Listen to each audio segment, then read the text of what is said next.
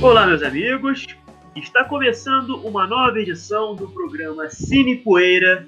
No programa de hoje, Perigo Diabolique, de 68, dirigido por Mário Bava e protagonizado por John Philip Law, Marisa Mel e Michel Piccoli. Eu sou Luiz Campos e eu estou aqui com meus amigos Ronald Perrone e Oswaldo Neto. E eu quero saber, meus caros, primeiramente, como vocês chegaram neste, neste clássico do cinema dos anos 60? Como, me contem aí a, a relação de vocês com a obra. Quem primeiro? Você então, já que você falou primeiro. então, vamos lá. Como eu conheci Perigo Diabolique?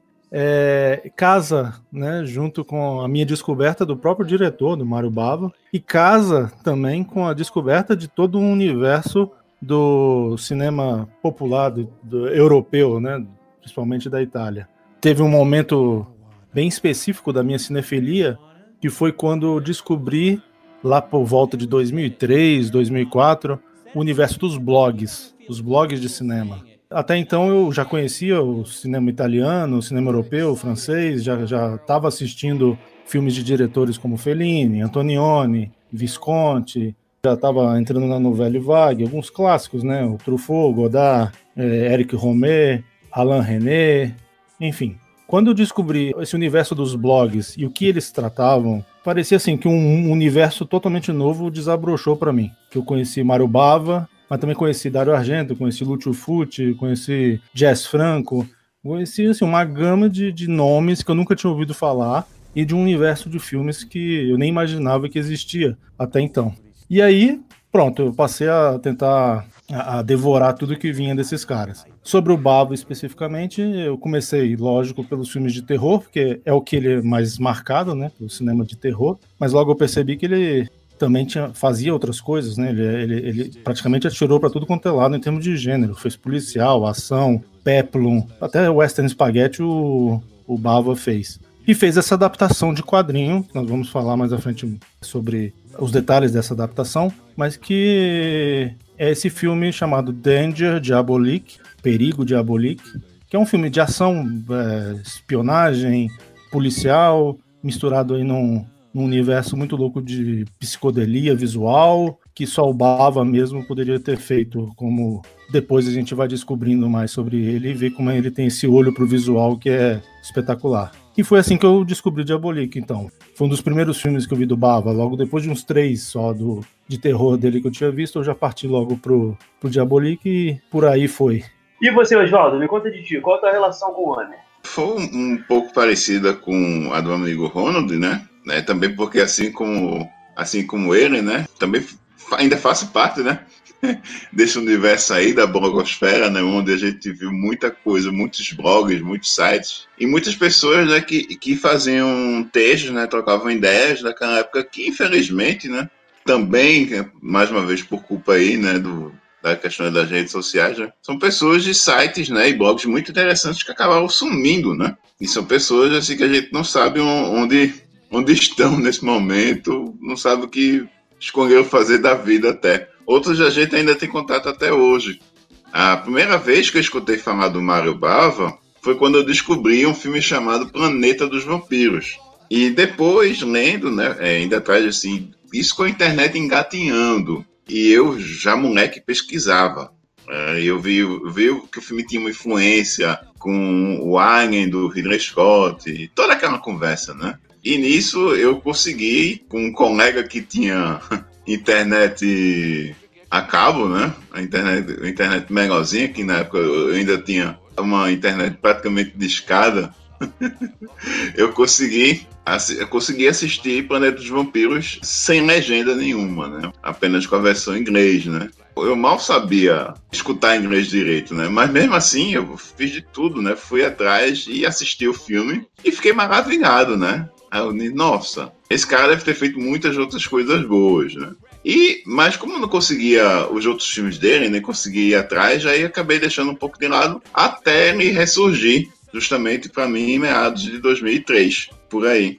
Na mesma fase, na mesma época aí que o, amigo Ronald descreveu, com os blogs, etc. E daí também eu assisti é, A Perigo.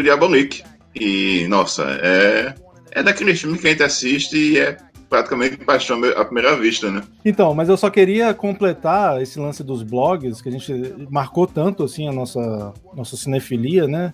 Que eu, eu queria destacar justamente um blog específico é, que eu entrei e que foi assim, o um choque. Que foi o blog que o Oswaldo também deve ter conhecido, o Luiz também. É o Mondo Paura, do grande Marcelo Carrá.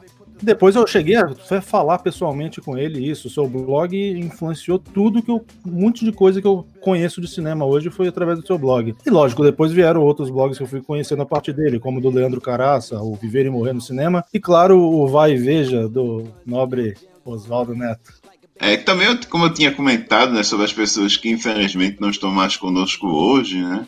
Também é, falar do Reduto do Comodoro, né? Que foi um ponto de encontro para uma galera, nossa, imensa. E foi lá justamente onde o Ronald acabou me conhecendo, também o, o Marcelo Carrá, Leandro Caraça, os nossos amigos também, Heráclito Maia, Otávio Pereira, o Otávio Mulan também, e o Takeo, Takeo, que tinha o Asian Fury, e, e, e, vários outros blogs assim que, que fizeram parte aí da, da, da blogosfera, né? Blogs assim que que marcaram e são pessoas que passaram a, a ver cinema também sob uma, uma nova ótica, né? A vibração, o tesão que a gente tinha de investigar cinema de gênero, não só é, o, cinema, o cinema que vinha dos Estados Unidos, mas o cinema de, de todas as partes do mundo, o cinema de gênero europeu, o cinema de gênero italiano, o asiático, e por aí vai. E como também a, a internet não era essas coisas, com, com relação à questão de download, etc., rolava muita troca de, de DVD gravado, por exemplo, né? Gravava DVD, mandava por correio para os amigos, etc. Caçadas em, em sebo de VHS e DVD. E sempre assim, sempre achando mais coisas, sempre trocando mais ideias. Foi uma fase muito rica. Enquanto que hoje a gente tem muita coisa na mão e a gente não vê a mesma energia. É impressionante. Só para lembrar que o Reduto do Comodoro, que o Oswaldo falou, é do saudoso Carlão Reichenbach, que infelizmente faleceu em 2012. Beleza, rapaziada. Eu também, só para né, enfatizar aqui, eu também conheci vocês pela, pela blogosfera. Foi justamente através do blog do Takeo, aliás, do Asian Fury. Foi o primeiro blog que conheci quando tava no, Face, no, no Orkut, aliás, na época, na comunidade de filmes de Kung Fu. Ele postava bastante lá. Eu descobri que ele tinha um blog, né, que ele colocou o link. Aí dos filmes de Kung Fu eu fui, né, pesquisando vários, descobrindo várias outras coisas, cinema italiano de faroeste e etc e tal, e as loucuras, e acabei conhecendo esses dois rapazes aqui com quem agora eu estou, né, mantendo este, este podcast, né. Hoje é uma, uma, uma, uma um, esse romance entre nós que dura aí já mais de uma década. Isso aí, mais de uma década. Foi por volta de 2006, 2007 que a gente começou a trocar ideia praticamente diariamente, né? Exatamente. Vai lembrar que o, o link do blog do nosso amigo Luiz aqui era um, um link bem, bem, bem significativo, que era o zagarinho.blogspot.com. Mad Blogger. Eu tenho tanta vergonha. eu tenho um texto lá sobre o, o filme do, do, do Brás Cubas que eu, eu, eu, tava com ódio na época. Não sei porque eu tava com tanto ódio. Eu era jovem e não tinha problemas, né? Eu percebi isso. Mas, bom, falando em bromance, além do nosso bromance aqui, né? Essa semana, né, que é, nós estamos gravando esse programa, faleceu Ennio Morricone, que era um grande amigo, grande parceiro de Sérgio Leone, né? Cujos faroestes, né, ele fez a trilha sonora, não é mesmo? E a gente decidiu que ia fazer um programa sobre um filme que ele tivesse feito a trilha, né? E decidimos fazer aqui pelo Diabolique, que é um filme que é uma maravilha, como vocês vão ver à medida que a gente for falando do filme. Preparem-se para uma grande babação em cima do, do, trabalho do Mário Bava. E tem uma trilha sonora muito peculiar, assim, do que você espera do, do Morricone, com rock and roll e jazz e instrumentos musicais pouco usuais, né? Ele que já sempre, né, gostou de experimentar, né, às vezes colocando até não instrumentos nas suas trilhas, aqui ele também usa e abusa da sua criatividade. Enfim, foi o primeiro filme que eu assisti, diga-se passagem, diferente dos meus amigos aqui, eu não tinha assistido nada do Mario Bava, só conheci ele de reputação. E foi nisso que nós chegamos, né, nesta pequena, grande obra do cinema italiano dos anos 60, não é mesmo? Foi uma escolha meio inusitada essa do Diabolik por duas coisas. Primeiro é que é a única parceria entre o Mario Bava e o, e o Morricone. Os dois nunca mais fizeram outro, outro filme juntos. E essa trilha sonora, curiosamente, ela se perdeu. Ela não existe. Aparentemente foi destruída num incêndio. E a única música é a música tema chamada Deep Down, que foi utilizada em outra trilha sonora do, do Morricone e acabou saindo num, num, disco na época, e foi a única música que se salvou. O resto, todos os CDs de trilha sonora que fala trilha sonora de Diabolik, não, não é nada oficial. A trilha sonora mesmo se perdeu.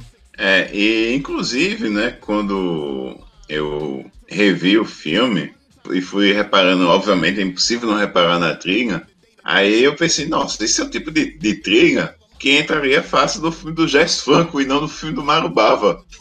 mas, mas tá aí.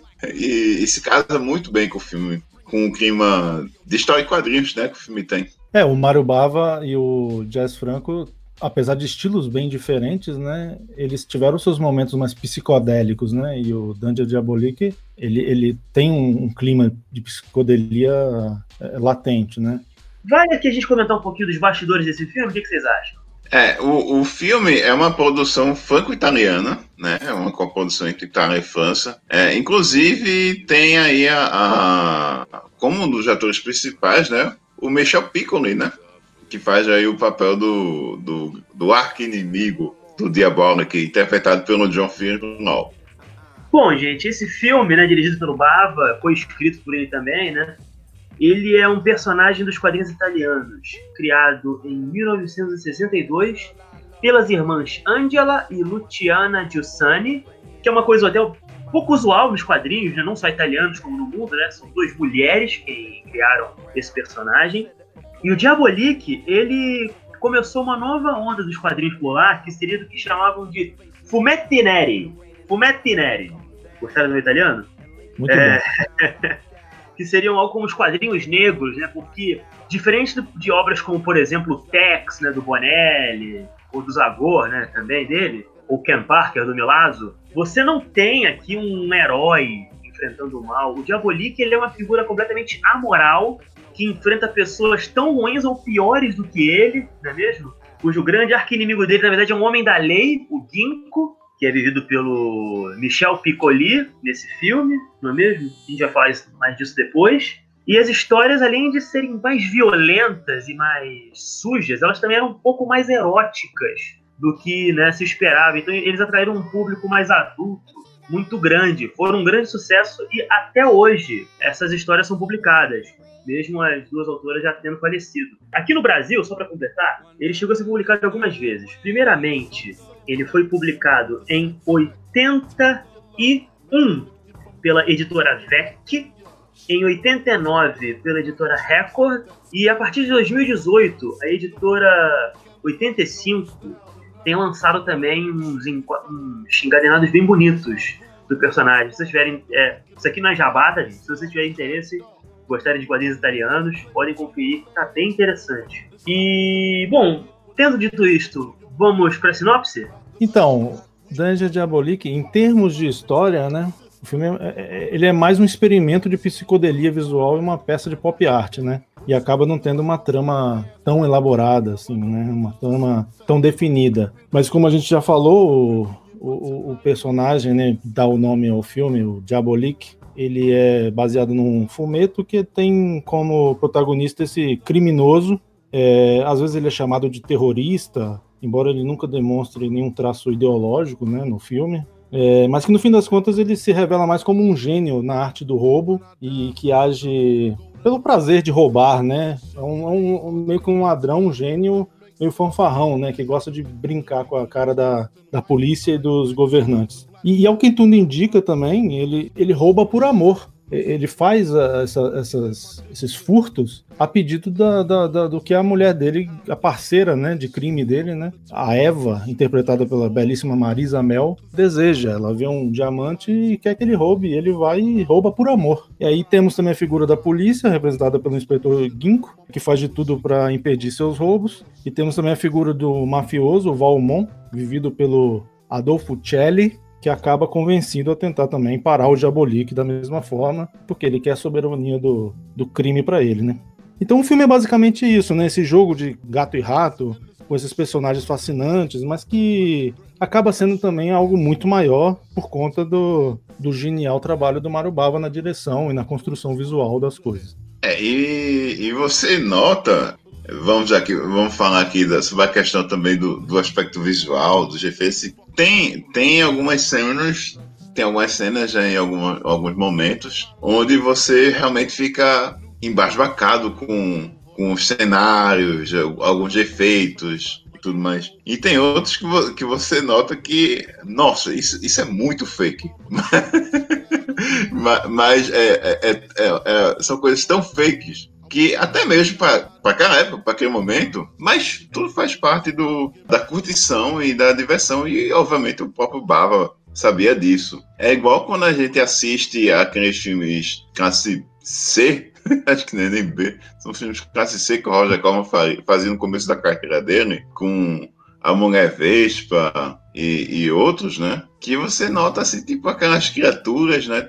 Você, é impossível que o público da época também não, não tenha achado fake, né? Não tenha, não tenha achado mal feito, etc. Mas é, se aceita por uma questão simplesmente de. e faz parte do jogo. E é o tipo de coisa que falta, falta no pouco hoje, né? Que o, o público de hoje está muito, digamos, é... exigente. Acho que nem, é é nem a questão da exigente, é a questão é que o público não quer usar a imaginação, né?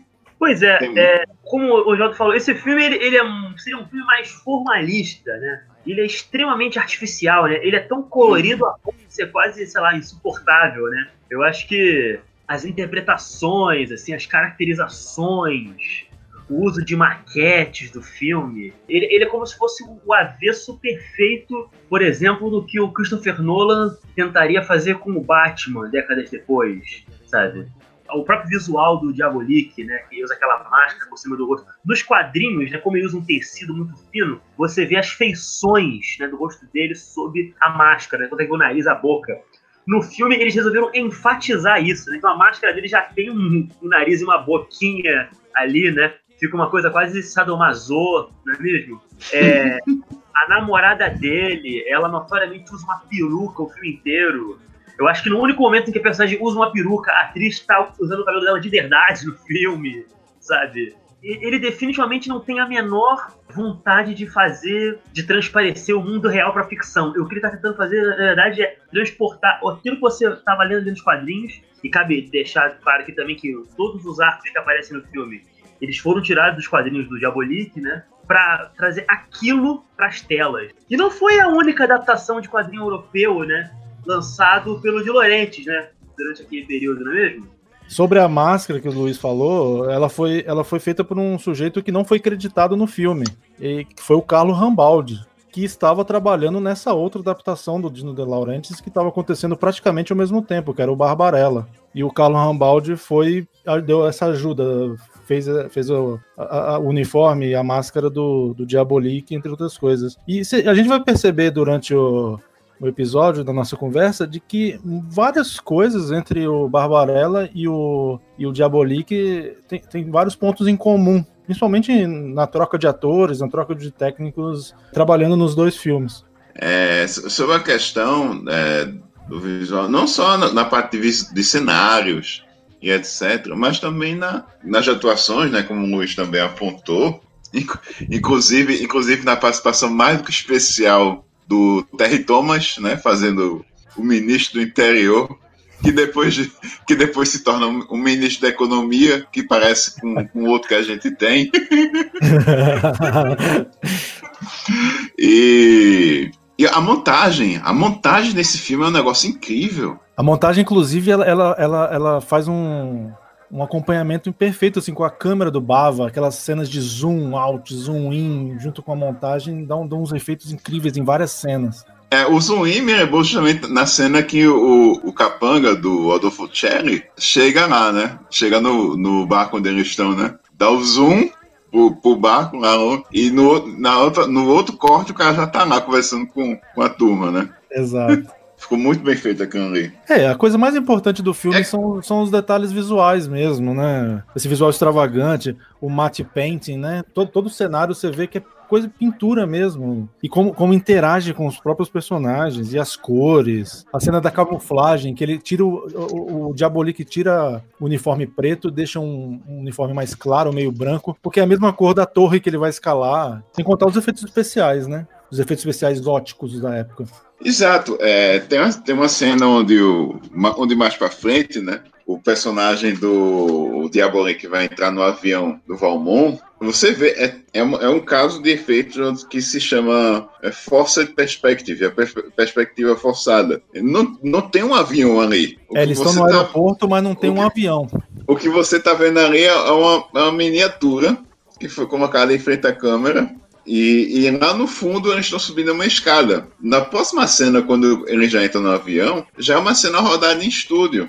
Inclusive tem um, um, o lance do, do, próprio personagem Diabolik usar alguns efeitos ópticos para enganar o, o, os personagens, como a cena do roubo dos diamantes, em que ele bota uma foto em frente a, a, a, câmera que está filmando o quarto onde ele vai roubar. E logo depois que ele, ele, ele, ele bota um espelho gigante no, na estrada que os caras estão perseguindo ele. Então, assim, mesmo, os mesmos recursos óticos que o Bava usa como efeito especial, o próprio Diabolik usa também em determinados momentos.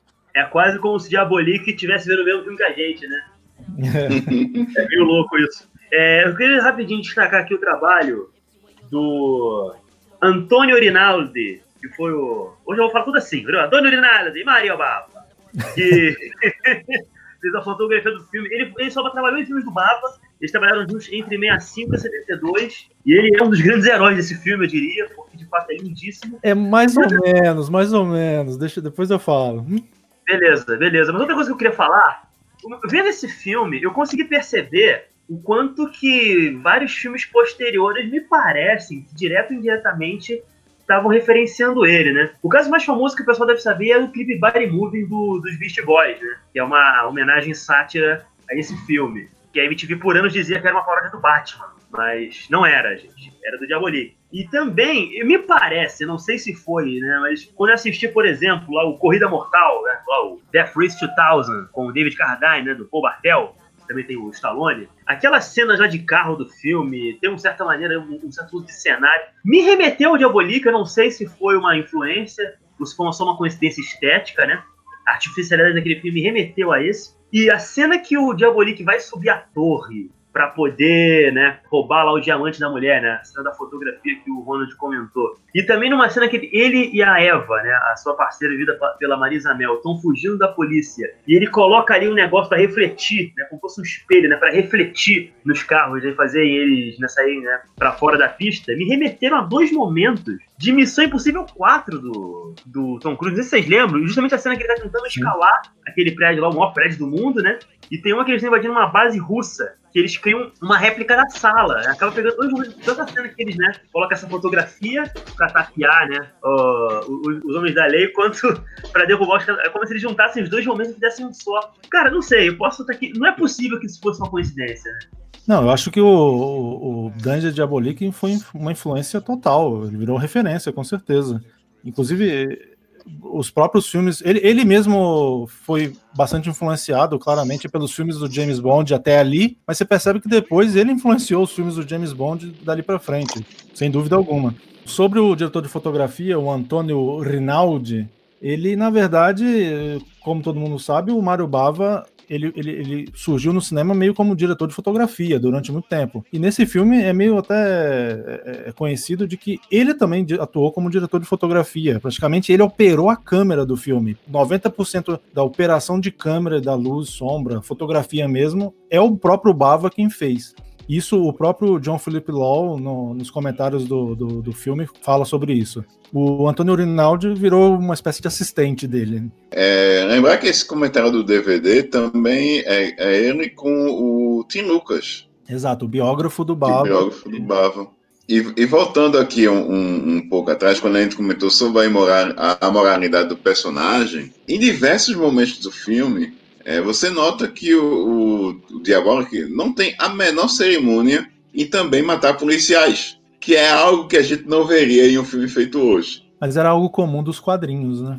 Dele. É, é, ele matava mesmo sem piedade. E, e, uma das marcas registradas era justamente a faca, né? Ele jogava a faca e, o, e o, o, Bava chegou a filmar isso. O, o, personagem mata pelo menos dois ou três policiais jogando uma faquinha. Clássico do, do Diabolik. O, o filme, pelo que eu sei, eles até deram uma atenuada na violência e no erotismo. Curiosamente, o filme deu uma atenuada no erotismo do quadrinho. Porque vamos combinar que as mulheres do filme são quase que parte do cenário ali, né? a, a, câmera do Bava desliza pelo corpo da Marisa Mel como se fosse, né? É, talvez deixe um pouco de ser erótico, câmera... mas é sexy. O filme é a muito câmera... sexy. A câmera do Bava desliza pelo corpo da Marisa Mel como se fosse uma benga. Eu queria ser uma abelha para pousar na sua porra. Não, é cada ângulo. É cada ângulo da Marisa Mel que a gente vê nesse filme que mata um guarda. Meu Deus do céu. Infelizmente ela já faleceu, ela faleceu em 92. Mas ela tem alguns filmes interessantes no currículo também, não é mesmo? O que vocês podem falar aí da moça? Nossa, eu pesquisando aqui, eu, eu achei um filme chamado Ring of Darkness, que tem ela e o João Felipe Law no elenco. E é um filme daquela época do hip-hop do Exorcista, sabe? Olha só. É um daqueles filmes que eu, vi que ele não somente é um hip-hop do Exorcista, como também é uma imitação do Bebê do Rosemary, ou seja, é um dois de um. Eu fiquei bem curioso, eu vou assistir esse filme depois. É, mas a, o filme mais é, icônico dela é justamente o Diabolique. Ela não é italiana, ela é austríaca, né? Mas ela, ela fez carreira mesmo na Itália. Fez muito, muito filme de gênero, continuou fazendo filme de gênero. Um, um que eu vi, que eu gosto muito, é o Uma Sobre a Outra, do Lúcio Fucci, que é até com o Jean Sorel, que mais pra frente a gente vai ter um ter uma ligaçãozinha com o Diabolique que pouca gente sabe. É, Marisa Mel é, foi escolhida também, assim, foi a última escolha para personagem, né? Quando o Dino de Laurentiis ele assumiu a produção do filme, quem estava pensando em fazer a personagem seria a, a Catherine Deneuve, né? Só que aparentemente não rolou uma, uma grande química entre ela e o, e o ela não coube muito a personagem, em relação dela com o Baba, acho que até com o próprio John Philip Law não, não colou muito, né? Aí ela acabou mesmo desistindo do filme. Eu sei que em um dos treinos do filme você consegue ver ela, ainda Sim. ficou um, framezinho, né, dela com a personagem. Ela Mas... trabalhou uma semana só nas filmagens. Isso, isso, isso. Mas acabou ficando entre né, a Marisa Mel e o, o John Philip Law, que estão maravilhosos no filme. Assim. Os dois são lindos, assim, os dois convencem perfeitamente, né? Como um casal. O John Philip Law, ele passou rímel nas sobrancelhas. Como ele tá de máscara, boa parte do filme, né? Ele passou rímel nas sobrancelhas dele, ficou praticando várias expressões. Então, assim, a, a, testa do John Philip Law é mais expressiva do que uma rapaziada que atuou no, sabe, é? no cinema de gênero nas décadas subsequentes. É simplesmente maravilhoso o que ele fez. John Philip que aliás também não é uma figura nova também no cinema de gênero, né? Ele, no ano anterior, ele participou do clássico faroeste espaguete de Giulio Petroni, A Morte Anda a Cavalo, Lindo. ao lado do ao lado do digníssimo senhor Lee Van Cleef, não é mesmo? Filmaço. É um filmaço. Filmaralhaço. Ele também participou, ele tem uma ponta também no Barbarella do, do Roger Vadan, não é mesmo? Que ele inclusive estava fazendo antes e foi justamente a participação dele no Barbarella que garantiu o papel dele, né? No Diabolik, que originalmente também não seria ele, né? Se era outra produção. Vamos falar um pouquinho disso? Do, é, que então. Que é, o, o John Philip Law, primeiramente, foi, ele foi notado num, num filme de comédia, se não me engano, é do Norman Jewison, que é Os Russos Estão Chegando, né?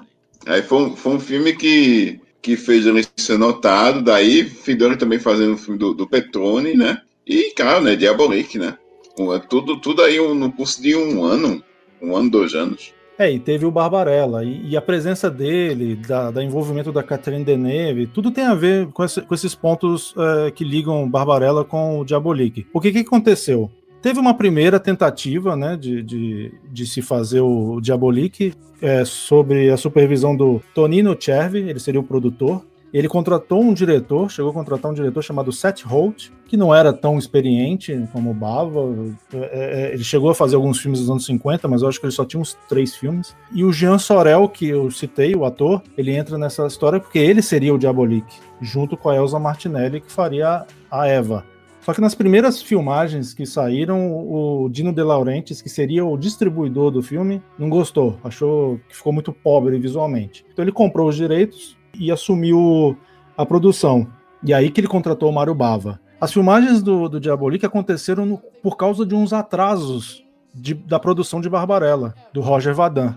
E, e, na hora de fazer o casting, o John Philip Law, que já estava trabalhando no Barbarella, acabou assumindo o, o protagonismo. O, Luiz falou que ele pintou o olho, ele ficava treinando as, as feições no, no, espelho, e quando ele apareceu pro Bava, com aquelas expressões, o Bava já falou: Questo Diabolique, esse é o Diabolique. Então ele, ele, ele, foi assim, a primeira escolha do Bava. Agora, o Roger Vadan, que dirigiu o Barbarella, ele que sugeriu a Catherine Deneuve, que era esposa dele na época. Só que realmente não deu certo. E aí a Marisa Mel foi a segunda escolha e foi muito bem. Ó. Não era a Jane Fonda, não era a Jane Fonda, não, cara? Jane Fonda é Barbarella. Barbarella foi ela. A Jane Fonda era atriz de Barbarella. O, o Roger Vadan, na época das filmagens, era casado com a Catherine Deneuve. Depois ele trocou ah, ela pela Fonda. Roger Vadan também, acho que faz. A Brigitte Bardot também. Brigitte Bardot ah, O Roger né? Vadan foi o. Eu, eu colocaria assim, dos, dos caras mais sortudos do universo do cinema seria o Roger Vadan, porque ele pegou a Brigitte Bardot, a Catherine Deneuve e a, a, a Jenny Fonda, ou seja, é tudo que o cara queria, né? Cabe dizer que o John Philip Law também fez em 73 de Gordon Hessler a nova viagem de Simba com efeitos especiais de Harry Ray Harryhausen, não é mesmo? Ah, esse filme é maravilhoso. É, outra maravilha mesmo. Deus abençoe John Philip Locke, infelizmente. Aliás, né? Tomara que no outro mundo, né? Mário Bava, John Philip Law, se existia um, um paraíso, né, dos, das cinefilias, do, Ele Morricone. Ele Morricone, que eles se reúnem com uma, uma continuação, né? É, inclusive, tem, tem, a, tem aquela história, né, do, do, da produção, do custo da produção, que o, o Dino De Laurentiis deu 3 milhões pro Bava e ele devolveu o resto porque ele só usou 400 mil. E aí o Dino De Laurentiis falou assim, ah, então vou pegar esse dinheiro e fazer um novo filme, fazer a continuação. Aí o Bava falou assim, não, quero não, é muita pressão para mim, porque ele detestou trabalhar nesse filme. Aquelas histórias ali de que o, o, a amenização do quadrinho para o cinema, o, o, Laurentiis queria fazer um filme mais familiar. E o Bava e o John Philip Law queriam manter um, um, ser fiel né, aos quadrinhos, que é um pouco mais violento e tal. Embora tenha esse aspecto visual que é muito Mario Bava, a, a, as interferências do De Laurentiis foram bem. tornou a experiência bem ruim pro, pro Bava, e ele não quis fazer a continuação.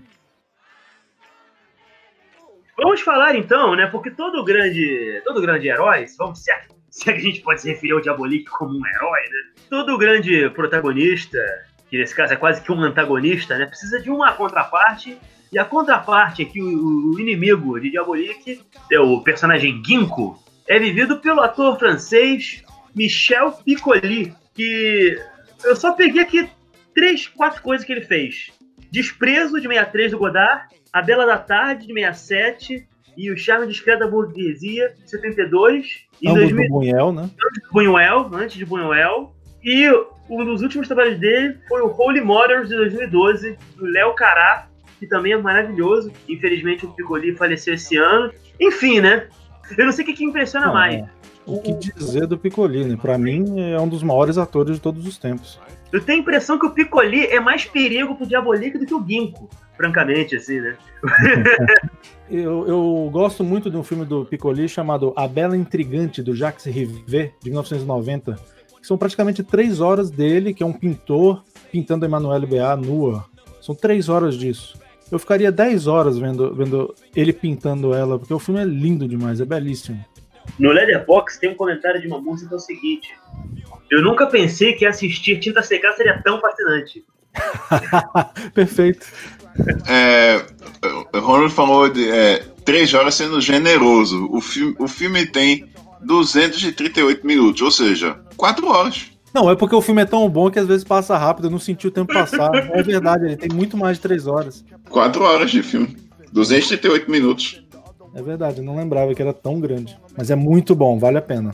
E diz uma coisa, gente, vamos falar sobre as proezas do nosso, do nosso amigo Diabolik aqui. No começo do filme, tem aquela cena maravilhosa que tá ali a polícia no prédio lá, tentando desviar a atenção do, do, do homem, né? Colocando vários carros fortes, né? Cheio de papel picado, né? Sem nada enquanto não sei quantos milhões tá para ser levado pelos policiais numas limusines, né? Pra bancar os bacanas, não é mesmo? Exato, e o Diabolik dá um jeito de, de ir atrás do dinheiro certo, né? E tem uma cena, uma cena incrível, porque é, é a cena pré-créditos, né? Que o Diabolik consegue roubar o carro com o dinheiro, ele pega o dinheiro, joga dentro de uma, de uma lancha que tá no mar e dá um salto no mar. E a câmera de repente começa a rodar num caleidoscópio muito louco e, e, e cheio de cores e, e começa a entrar os créditos. Só aí o filme já é uma obra-prima. E a gargalhada que ele dá pra polícia, né? Gargalhada que é do próprio John Philip Law, que o cinema italiano ele dublava, né? Muita gente. Mas o, o próprio John Philip Law se dublou, né? E a gargalhada era dele mesmo. Excelente, excelente. Mas assim, as proezas dele são, são diversas, né? No decorrer do filme são, são muitas cenas, todas as cenas de assalto, de, de, de roubo dele, uma demonstração de inteligência impressionante. Uma das minhas favoritas é quando tá tendo uma coletiva de imprensa com lá o ministro de, o ministro da Economia, né? Não, o que é o ministro das Finanças lá, o ele é, é, é, justamente o momento que eu ia citar. Naquele momento, ele é ainda o ministro do interior. então, o Terry Thomas, né, no papel lá do ministro, está lá dando aí a sua, a sua coletiva de imprensa, né, falando que agora estão voltando com a pena de morte, contra a bandidagem e tudo mais, dando aquele discurso moral. Quando o, a Eva e o Diabolic, né, disfarçados, chegam lá, o Diabolic está lá com uma câmera de fotografia, disfarçadamente, né? Posando aí de fotógrafo. Só que na hora que ele tira a foto, ele sai um gás lariante. Isso tudo eles começam, mas antes, é, tanto ele quanto ela tomam um, um, um antídoto, né, um comprimido, né, um antigás lariante. E aí, quando ele fala assim, não, que, mas que ninguém vai me fazer, o diabólico não vai me fazer mais fazer papel de bobo. Aí um começa a rir, o outro começa a rir. Aí depois toda a sala começa a, a cair na risada, incluindo o Genko, o Ginko, e até ele mesmo também acaba rindo. Né? O, eu gosto também da cena quando eles vão. O Diabolik e a Eva, eles são uma espécie de versão mais hardcore do, do, do, do Gomes e da Mortícia Adams, assim, né? Eles têm um eterno tesão pelo outro, eles tocam tudo juntos, né? é facilmente uma das relações mais sólidas que eu já vi na ficção, né? Tá pra chegar o aniversário dela e ele chega assim, mas o que, você vai querer? Ah, eu já tenho tudo, o que, que eu vou querer? O que, que eu ainda não tenho, né? Olha pra televisão, aparece lá uma, uma ricona lá, não lembro agora o que, que ela é, e a mulher tá com um cordão de diamante lá raríssimo, né? E o que, que a Eva vai querer? Um jantar na Parmê, uma pizzaria. Vai querer encontrar a rapaziada no botequim pra tomar uma cerveja. Não, vai querer justamente o raio colar. E o que, que o Diabolik faz? Rouba. Rouba, óbvio, porque, porque esse cara é um, é um, ele é, um, é um exemplo muito torto assim, de como manter um relacionamento. Porque se a mulher quer, parceiro, você vai lá e você faz. Porque você ama ela. Tá maluco. Ele é uma espécie de princeso da Disney mais hardcore, assim. É impressionante.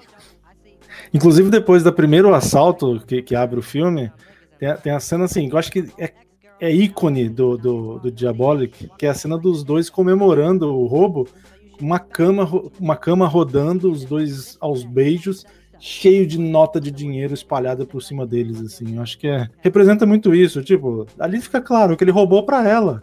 Ele roubou para eles poderem transar em cima de um monte de nota de, de dólar. Ele faz isso, ele rouba por amor. Vocês também lembraram, por acaso, do Lobo de Wall Street quando essa cena? É verdade, eu não tinha lembrado, mas agora que você falou, eu lembrei. é que na, na, cena anterior a essa, da, da, da cama giratória com as notas de, de dólar, tem um personagem falando, não, ele deve achar, achar um jeito de colocar esse dinheiro para fora do país, né? Vamos ficar de olho, coisa e tal. Aí alguém, não, assim, ele deve ter um, um outro uso para esse dinheiro que está além de nossa imaginação. Sim. Aí pá, vai para essa cena. é outro trabalho visual perfeito desse filme, né? E, e, falando do trabalho visual, tem, tem, tem assim, uns elementos de filmes de terror que aparecem e surgem nesse filme, porque é do Bava, né? Acho que é do sangue dele. E aí tem uma cena que eu gosto muito, é aquela que ele tá encurralado e ele até arruma um jeito genial, assim, para esconder os diamantes, né? Que ele, ele bota na, na, munição da metralhadora e atira no, no, no Valmont e a, os diamantes ficam dentro dele e as pessoas, os, os, policiais não percebem. E aí ele toma uma pílula que faz o, os, os, sinais vitais dele darem a impressão de que ele tá morto. E logo depois, quando ele acorda, tem um enquadramento assim incrível dele estendendo a mão pra, direto para a câmera com uma luz assim muito dramática, que é idêntica a uma cena do Christopher Lee no Weeping the Body, que é um filme que ele fez, o Bava fez antes Sim, esse, esse enquadramento é, é espetacular. Cara, eu vou dizer, essas soluções muito doidas que o personagem tem, é uma pílula que deixa ele com efeito como se estivesse morto, que ele precisa de tomar uma outra, né, em até 12 horas para poder acordar, é um gás que ele tem, que ele e a namorada tomam um negócio que impede eles de rirem. Isso é muito é muito engraçado porque notoriamente isso, não é uma coisa para criança, mas ao mesmo tempo isso é uma lógica tão, sabe, quadrinho Marvel, quadrinho DC dos anos 50, 60, sabe? Parece alguma bobeira que você vê no gibi do Batman da época. Eu acho isso maravilhoso e que um filme tão sacaninha, tão, sabe, maduro de alguma forma, eles evitam umas bobeiras dessas, sabe? É, no fim das contas você vê que são soluções até simples, né, de se pensar, mas naquele contexto ali do filme, naquela cosmologia ali da, da, da, de como as coisas são construídas nesse filme, se tornam assim geniais, assim, como se o cara fosse o cara mais inteligente do mundo e, e, e é o, o assaltante mais genial que existe. Então é, é muito legal isso. É, e também tem a questão do, do Rodolfo Cherry, né? Rodolfo Cherry que inclusive foi vilão de Bond em Thunderball, não é isso? Exatamente. E ele tá no filme, ele é uma paródia perfeita do vilão bondiano, né? Daquele tipo de personagem. Inclusive, no avião dele, ele tem. Ele aperta com um botão que um, um desafeto dele é lançado pro ar. Exato. Aquilo é maravilhoso. Quem é que quem de vocês assim é, é a favor do que eu falei? Quem é contra? Ah, vocês são contra? Pá, pá, pá. Calma, calma. Eu mudei de ideia. Ok, ok. E tem, tem, uma cena incrível também dele, que ele pega um médico, né, para tentar identificar a, a, Eva, né? Eles estão tentando descobrir o Diabolic através da Eva. E ele fala: se você estiver mentindo para mim, é, você vai se ver comigo e tal, e faz um sinal assim de um X assim com a mão. E depois. É, eu, vou, eu vou. Vou me riscar da, do registro humano, né? Exato. É assim. e depois, quando ele encontra e vê que o médico, o médico mentiu para ele, ele atira no médico em formato de X. E, e, as balas batem na cara do, do médico, e aparece os furos na cara do médico. A gente tá falando de um filme da década de 60 e não era muito comum a gente ver uma cara metralhada no, no cinema, né?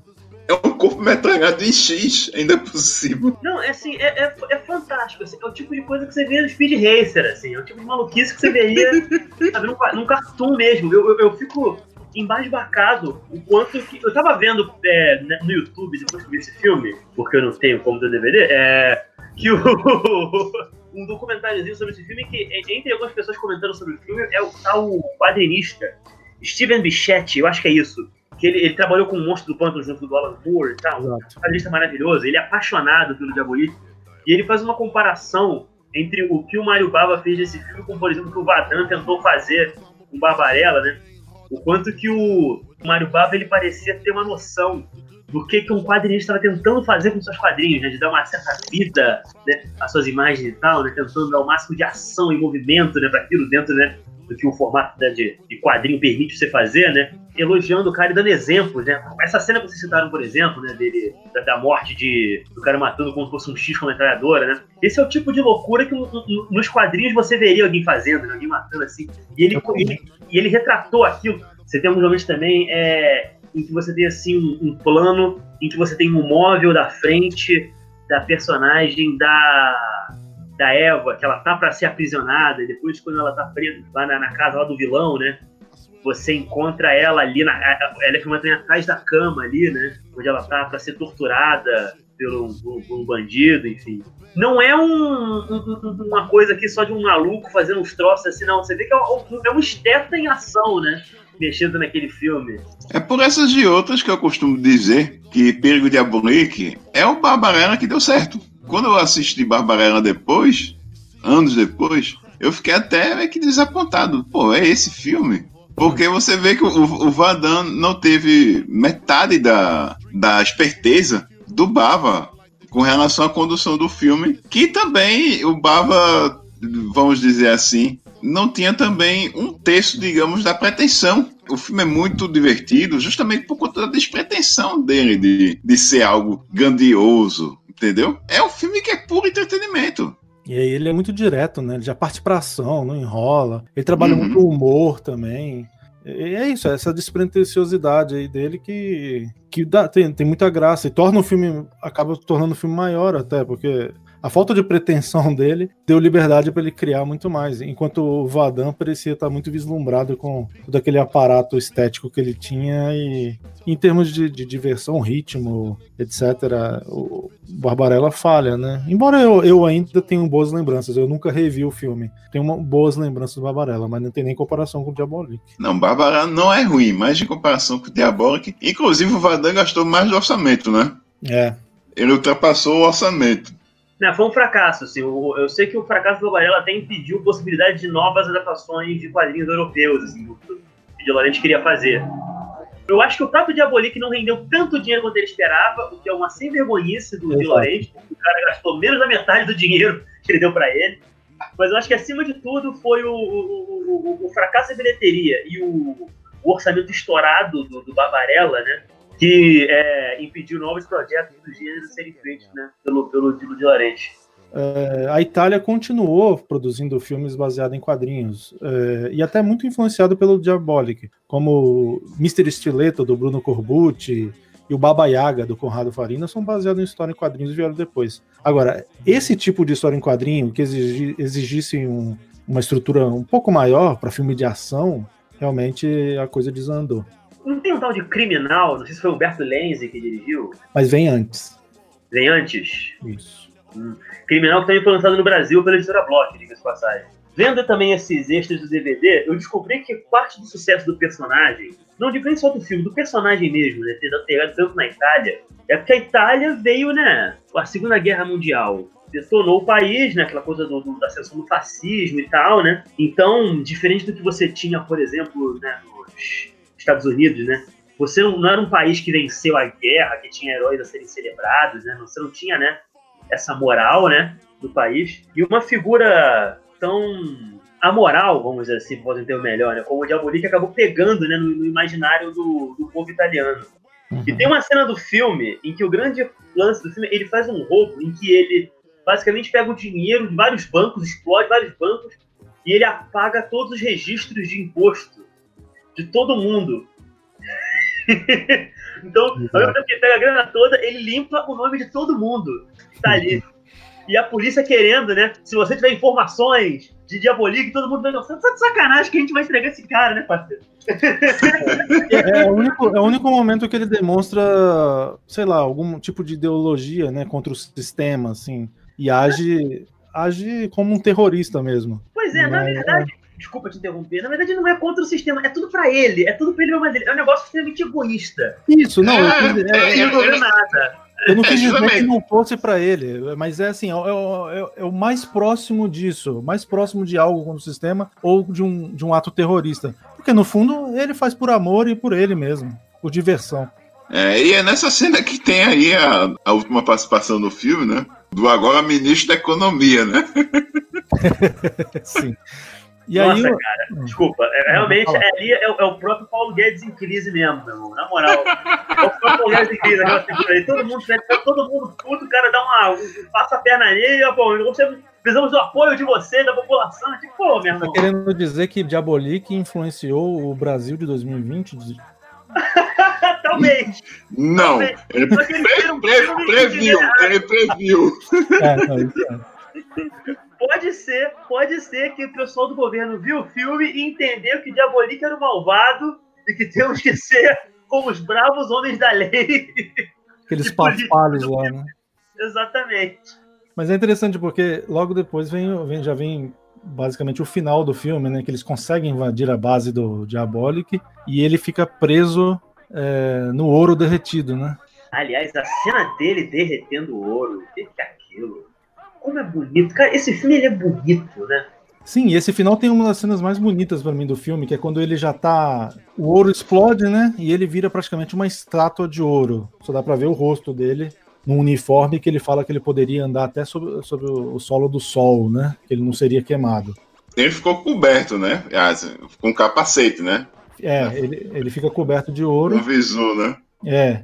Só dá pra ver o olho dele estático, assim. E aí tem uma cena linda que é a, a, a Eva volta ao local, vestida de preto, e, e, começa a chorar sobre os pés dele, assim, achando que ele tá morto. Essa cena é sensacional e mostra que a Marisa Mel era uma boa atriz.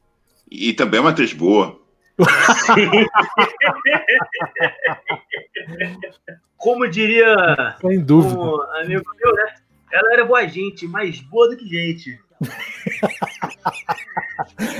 Eu acho que agora eu, eu, eu, eu, eu, acabei, acabei interrompendo o nosso amigo. Já que estamos falando italiano aqui também, scusi. Não, mas eu já ia terminar. Eu ia falar pra gente pegar agora um pouco e. Mas você ia falar do final, né? No, no final propriamente dito, onde tem a piscadela de ouro ah, é, ela, né? Claro, no final a gente descobre que na verdade ele não tá morto. Ele dá a piscadela no final.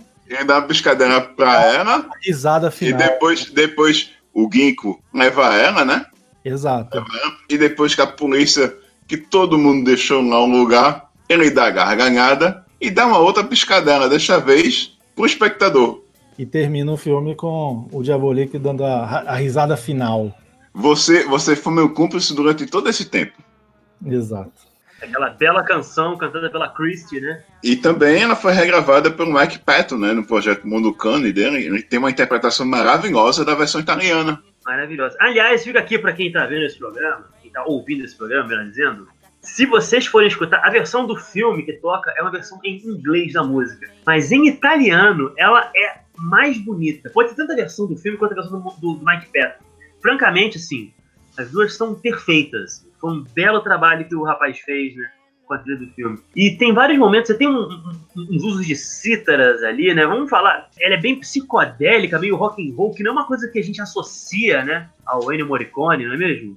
É, na mesma cena você tem uma trilha de suspense que passa por um jazz meio Miles Davis, assim, em questões de segundo, na mesmo, no mesmo plano. Então, assim, é, é uma trilha muito eclética do próprio Morricone, tem é, vozes usadas como instrumento. Tem, tem uma cena subaquática que eles estão pegando o carregamento de ouro, que é uma trilha, assim, poderia ter sido usada num espaguete qualquer, de tão é, ligada ao que se fazia de Western Spaghetti na época. Tem cenas que ele usa sintetizadores, guitarra, cítara mesmo, como o Luiz falou. Então, assim, é, é uma trilha incrível e, e muito eclética.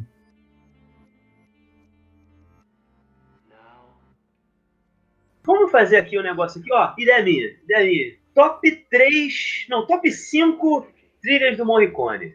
Meu Deus. Eita carai. Essa me pegou Mas não vai ser é, difícil. É, não é difícil. Não é difícil. É, eu vou, eu vou, vou começar aqui logo. É top 3 ou top 5? Eu vou fazer um top 5, eu vou dar uma colher de chá pra vocês. Pronto. Em primeiro lugar, vou escolher a trilha, né? Daquele que eu considero o filme da minha vida, Três Homens de Conflito que é o terceiro filme aí da trilogia do Dólar. E a trilha sonora é um negócio que me deixa cada vez mais embasbacado com o filme, né? Toda vez que eu, que eu vou rever. A segunda, o segundo lugar vai para outro filme que eu também, outro filme de Leone que eu revi diversas vezes. Era uma vez no Oeste, desnecessário, né? É, comentar até mais aprofundadamente daquela trilha, né? Aquela trilha é fascinante na, na, maneira como ele também deu um tema para cada personagem, né? Tem, a gente tem o, o, o tema do, do personagem do Fonda, tem o tema do Gaita, o, o tema da, da personagem da Carla, da Carla Cardinale, e o, o assobio do Cheyenne, que também é outro tema sensacional. Terceiro lugar, Terceiro lugar, eu vou colocar aqui, vou colocar Diabolic. Sim, Perigo Diabolic é uma a, a trilha, infelizmente ela se perdeu, né? Mas a gente tem aí um trabalho que vai é, acima da expectativa do que a gente espera do trabalho do, do Ennio Morricone. E é, e é isso. A gente vê um, é um, é um resultado totalmente surpreendente para uma trilha sonora de um filme da época. E é uma pena que tenha se perdido, né? Em quarto lugar, é, vou de Os Intocáveis, por Brian De Palma. E em quinto, vou encerrar aqui com um filme de terror, que é outro gênero que eu adoro. A trilha dele para o The Thing, do John Carpenter. Boa, boa lembrança. Bom, vou falar o meu. O meu vai ter vários parecidos com o do Oswaldo, mas eu tentei dar uma modificada aqui para não ficar. para ficar mais variado, né? Meu primeiro lugar vai ser o mesmo do Oswaldo, não tem como. É Três Homens em Conflito, também é o filme da minha vida. E a cena do de sequência do história, da história do cinema para mim e a trilha faz parte disso com perfeição. O segundo lugar também vai ser uma vez no Oeste. Não tem como. Esses filmes para mim são obrigatórios na, na, na, carreira do Morricone, me fazem amar o, o trabalho dele. Em terceiro lugar, Os Intocáveis também mais por um, uma questão nostálgica, né? Foi uma das primeiras. Os Intocáveis é um filme muito importante para mim, porque foi, um dos, foi o primeiro filme do Brian De Palma que eu vi, um dos primeiros filmes sérios que eu vi ainda moleque. Então essa, essa trilha sempre me marcou. Em quarto lugar, vai de um filme que eu nem sou tão fã, embora eu ache muito bonito, que é o Cinema Paradiso, mas eu me emociono toda vez que eu ouço a, a, o tema do filme. Em quinto lugar, vai o Revolver, do Sérgio Solima, que tem uma canção muito bonita chamada Unamico, que o Quentin Tarantino chegou a usar em, em um dos filmes dele, acredito, acho que foi no Bastardos Inglórios. Ou foi Django Livre, não lembro. Mas são, são, são esses cinco, cinco que eu colocaria hoje. Falando de Tarantino, né, a gente também pode lembrar da trilha que ele ganhou agora, mais recentemente, né, o Oscar de trilha sonora, que foi Os Oito Odiados, né? Exatamente. Uma bela, é uma bela trilha também. Uma das últimas grandes trilhas dele. Eu vou fazer o seguinte, cara. Eu vou Talvez a, a definitiva para mim seja a do Era Uma Vez no Oeste. Em, como eu acho que o Era Uma Vez no Oeste tem o risco de ser a melhor coisa que o ser humano já foi capaz de fazer na vida, eu vou excluir esse. vou deixar esse de fora. Ele não conta porque, sabe, é, é, entende? Eu faço o que eu não consegui fazer. É, porque, eu queria assim, mas é basicamente mais variado, mas eu não consegui. Eu tenho que botar. Eu também não consegui. eu vou fazer o seguinte. Eu, eu, eu pensei também em incluir a, a, outra trilha dele, que é do filme do Leone, que não é tão valorizado como os outros que a gente comentou, que é o Quando Explode a Vingança. A trilha chon, também é belíssima. Chon, chon. Eu, pois é. Eu vou colocar ah, isso. Eu vou fazer o seguinte. E, Pô, também cara, companheiros, porra. companheiros do Corbucci. Pô, sim, esse ainda não vi. Ó, eu vou falar a minha, assim, eu vou excluir esses dois filmes. Eu vou, que fica também aqui pra galera, caso alguém não conheça tanto a filmografia do cara, né? Eu vou fazer o seguinte: eu vou deixar em primeiro lugar Quando Fala de Vingança. Que talvez seja o melhor filme do Leone, eu não sei qual que é. Se alguém qual é o melhor filme do Leone, a partir de 66 eu não sei te dizer. Qualquer um serve, sabe? Qualquer um serve. O homem, ele entrou em modo Deus e ninguém conseguiu parar esse homem de governo. Então eu vou colocar em primeiro lugar Quando a Vingança. Em segundo lugar, eu vou botar Queimada de Guilo Pontecuervo, com um ótimo, maravilhoso, ótimo. trilha incrível. Incrível, incrível. Mesmo. Eu me amarro na trilha sonora do Navarro Joe, do Sérgio Corbucci. Muito Acho bem. fantástica aquela trilha. Fantástica. Essa não é do Nicolai, não? Não, não, não. É do, do homem. Eu vou colocar aqui também. É tanta coisa, cara. Tem, nossa, ele, ele, tem, ele é, tem, tem um, um me lembrando aqui dos tempos da sessão da taça na minha casa, Orca, Baleia Assassina, aquela trilha também é sensacional. É foda. Cidade Violenta também, do Charles Bronson. Cidade e... Violenta do Bronson, caralho, pode crer. Eu não sei o que esse o... não fez de foda, né? Alma, Almas de Uma, do Humberto Lenzi. Boa. Só pra fechar, só pra fechar. Bom, fecha aí, Luiz. Eu vou colocar. É... Meu Deus do céu. O. Quando explode, Quando explode a vingança, queimada eu vou colocar o Navarro Joe, Diabolique e para fechar, Il Gran Silêncio, o Vingador Silencioso, de Sérgio Corbucci também, que é maravilhoso. Mas assim, com praticamente tudo que esse cara fez na vida dele como compositor é nada menos do que perfeito. Fechamos então as trilhas do. os tops das trilhas do, do Morricone. Estão preparados para mais um top? Vamos lá. Vamos lá. Top Eita, lascou. Top 5 adaptações de quadrinho. Cara, ah, eu vou tentar fazer aqui, né, primeiro. Pensei, Posso ser primeiro? Eu, eu, pensei que ia ser top 5 Mario Bava. Não, porque o Luiz só viu esse filme. Eu só vi esse filme, não posso fazer. É... Bom, olha, deixa eu tentar aqui. Vai ser difícil pra caramba.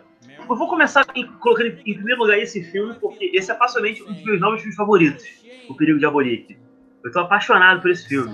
Então eu vou deixar ele assim como o primeiro. Até porque é romance novo, eu vou deixar ele aqui. Uma outra adaptação que eu adoro.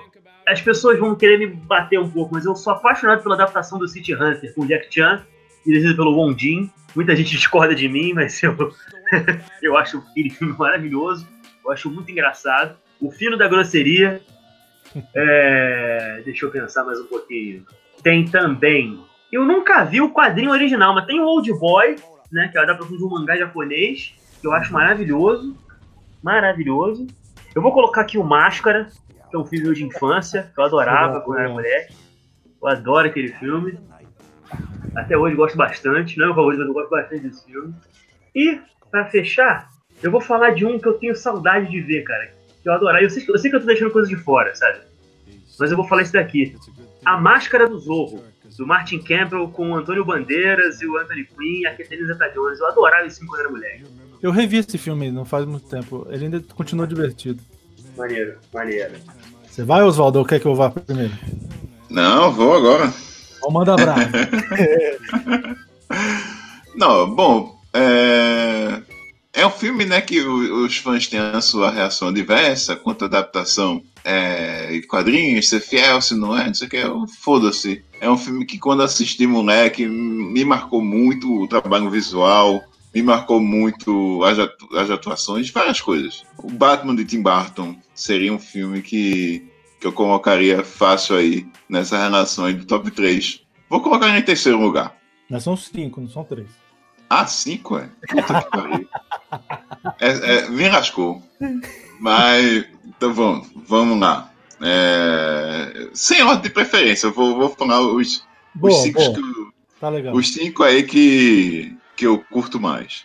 Vou, vou deixar no mesmo, no mesmo, na mesma vaga é, Batman e o Batman Retorno, do Tim Burton. Esses dois, esses dois filmes aí do Tim Burton são, para mim, eu acho essenciais. assim São filmes que, até hoje, com certeza, se, se você for rever, eles continuam muito bons.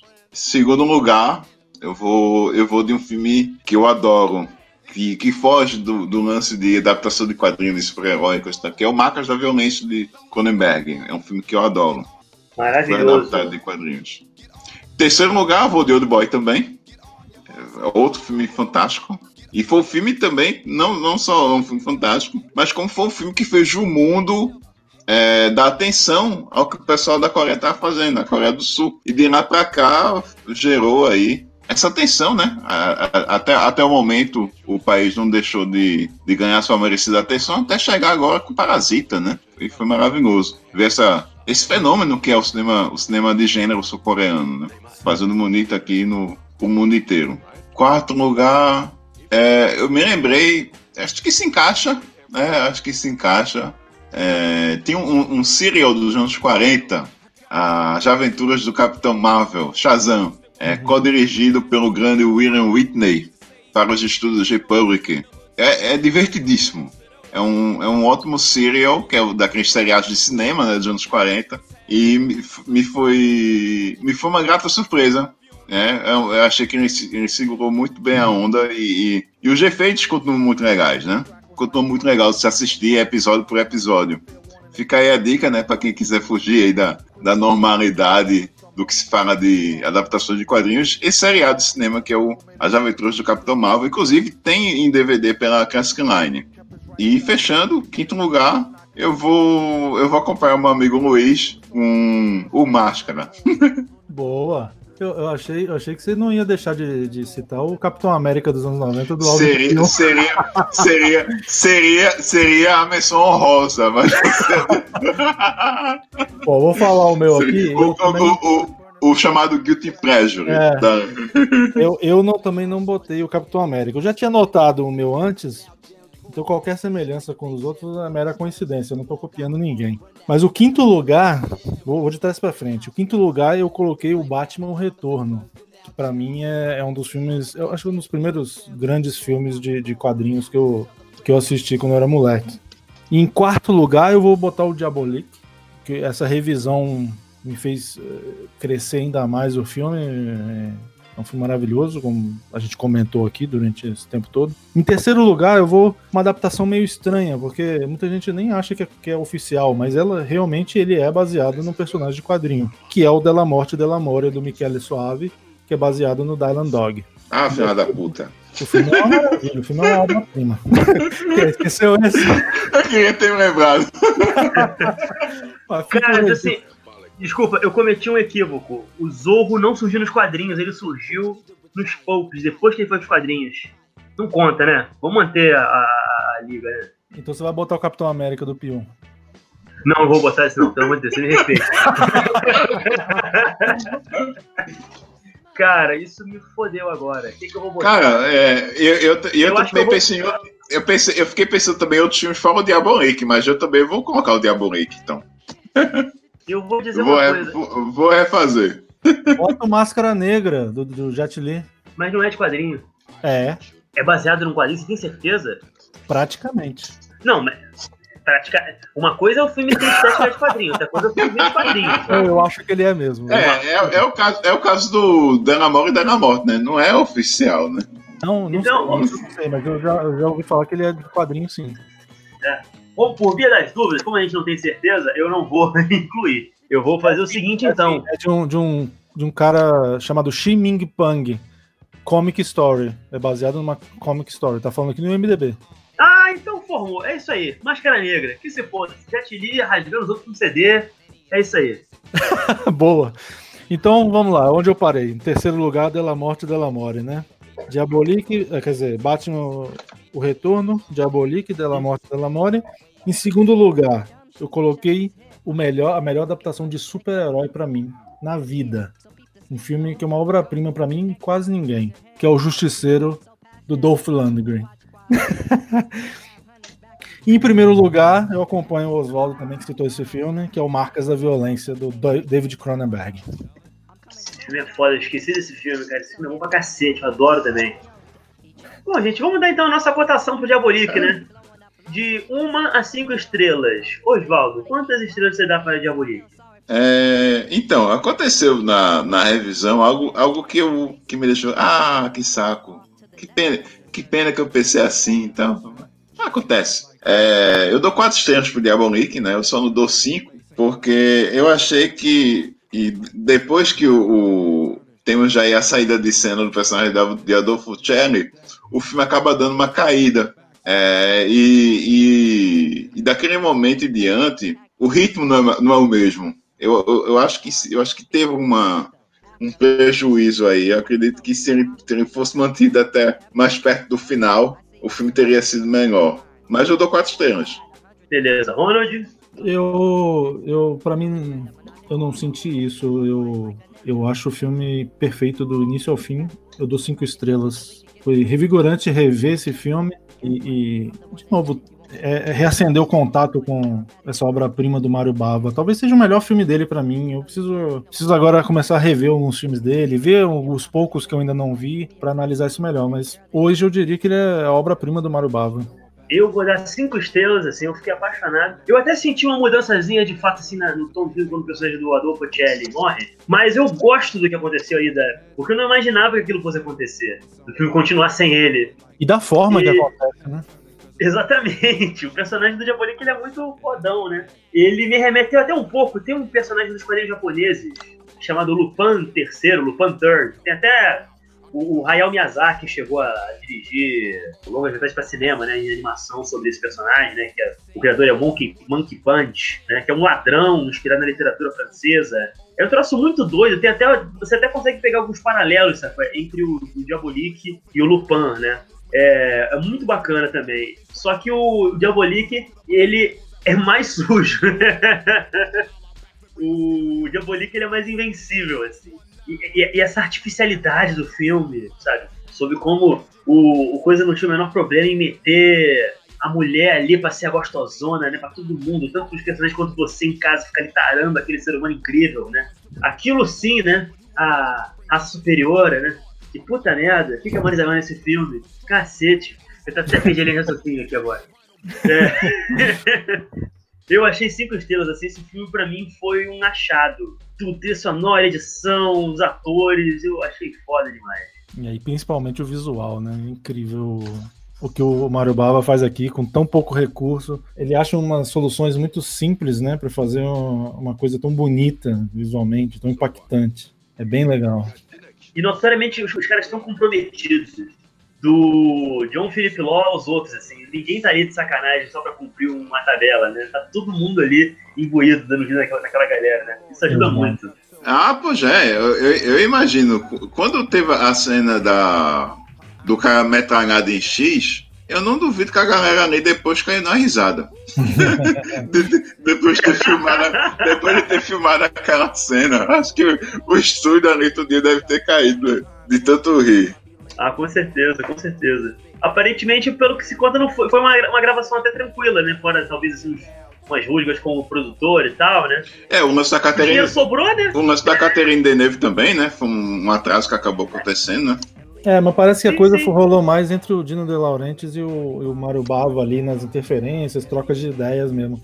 Ah, o, o, restante, o elenco e os outros, a equipe parece ter se divertido bastante nesse filme. O John Philip Law guardou, né, porque ele já morreu, muitas lembranças boas das filmagens. Quem tiver a oportunidade de ouvir o, o áudio, a faixa de comentário dele, junto com o Tim Lucas no DVD, vale a pena. Bom, pessoal, a gente vai ficando por aqui, né? Não deixa de seguir a gente no Instagram, no arroba Cinepoeira Podcast, falei certo? Falou! E também no nosso Facebook. E não deixe de escutar a gente. A gente já tá no Spotify, tá no Apple Podcast, tá no Google Podcast, estamos no Breaker, estamos. Castbox. No Castbox, estamos aí em várias plataformas, né? No Anchor, né? Uhum, na rede pública também. Então, por favor, não deixe de dar aquela moral, não deixe de ouvir aí a gente, tá? Exato. Escutem, né? O, esse programa do Perigo Diabólico, que é o nosso sétimo programa. Nós temos outros seis que foram lançados já aí nos últimos.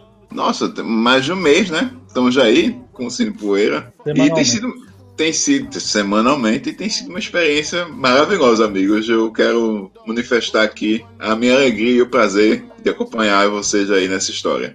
E é com essa mensagem bonita do Oswaldo que a gente se despede de todos vocês. Até a semana que vem. Um grande abraço. Um abraço, pessoal. Divulga aí a gente. Falou. Até a próxima. Now I know you used to sweets at the Parker Meridian, trips to the Caribbean, but tonight no ends.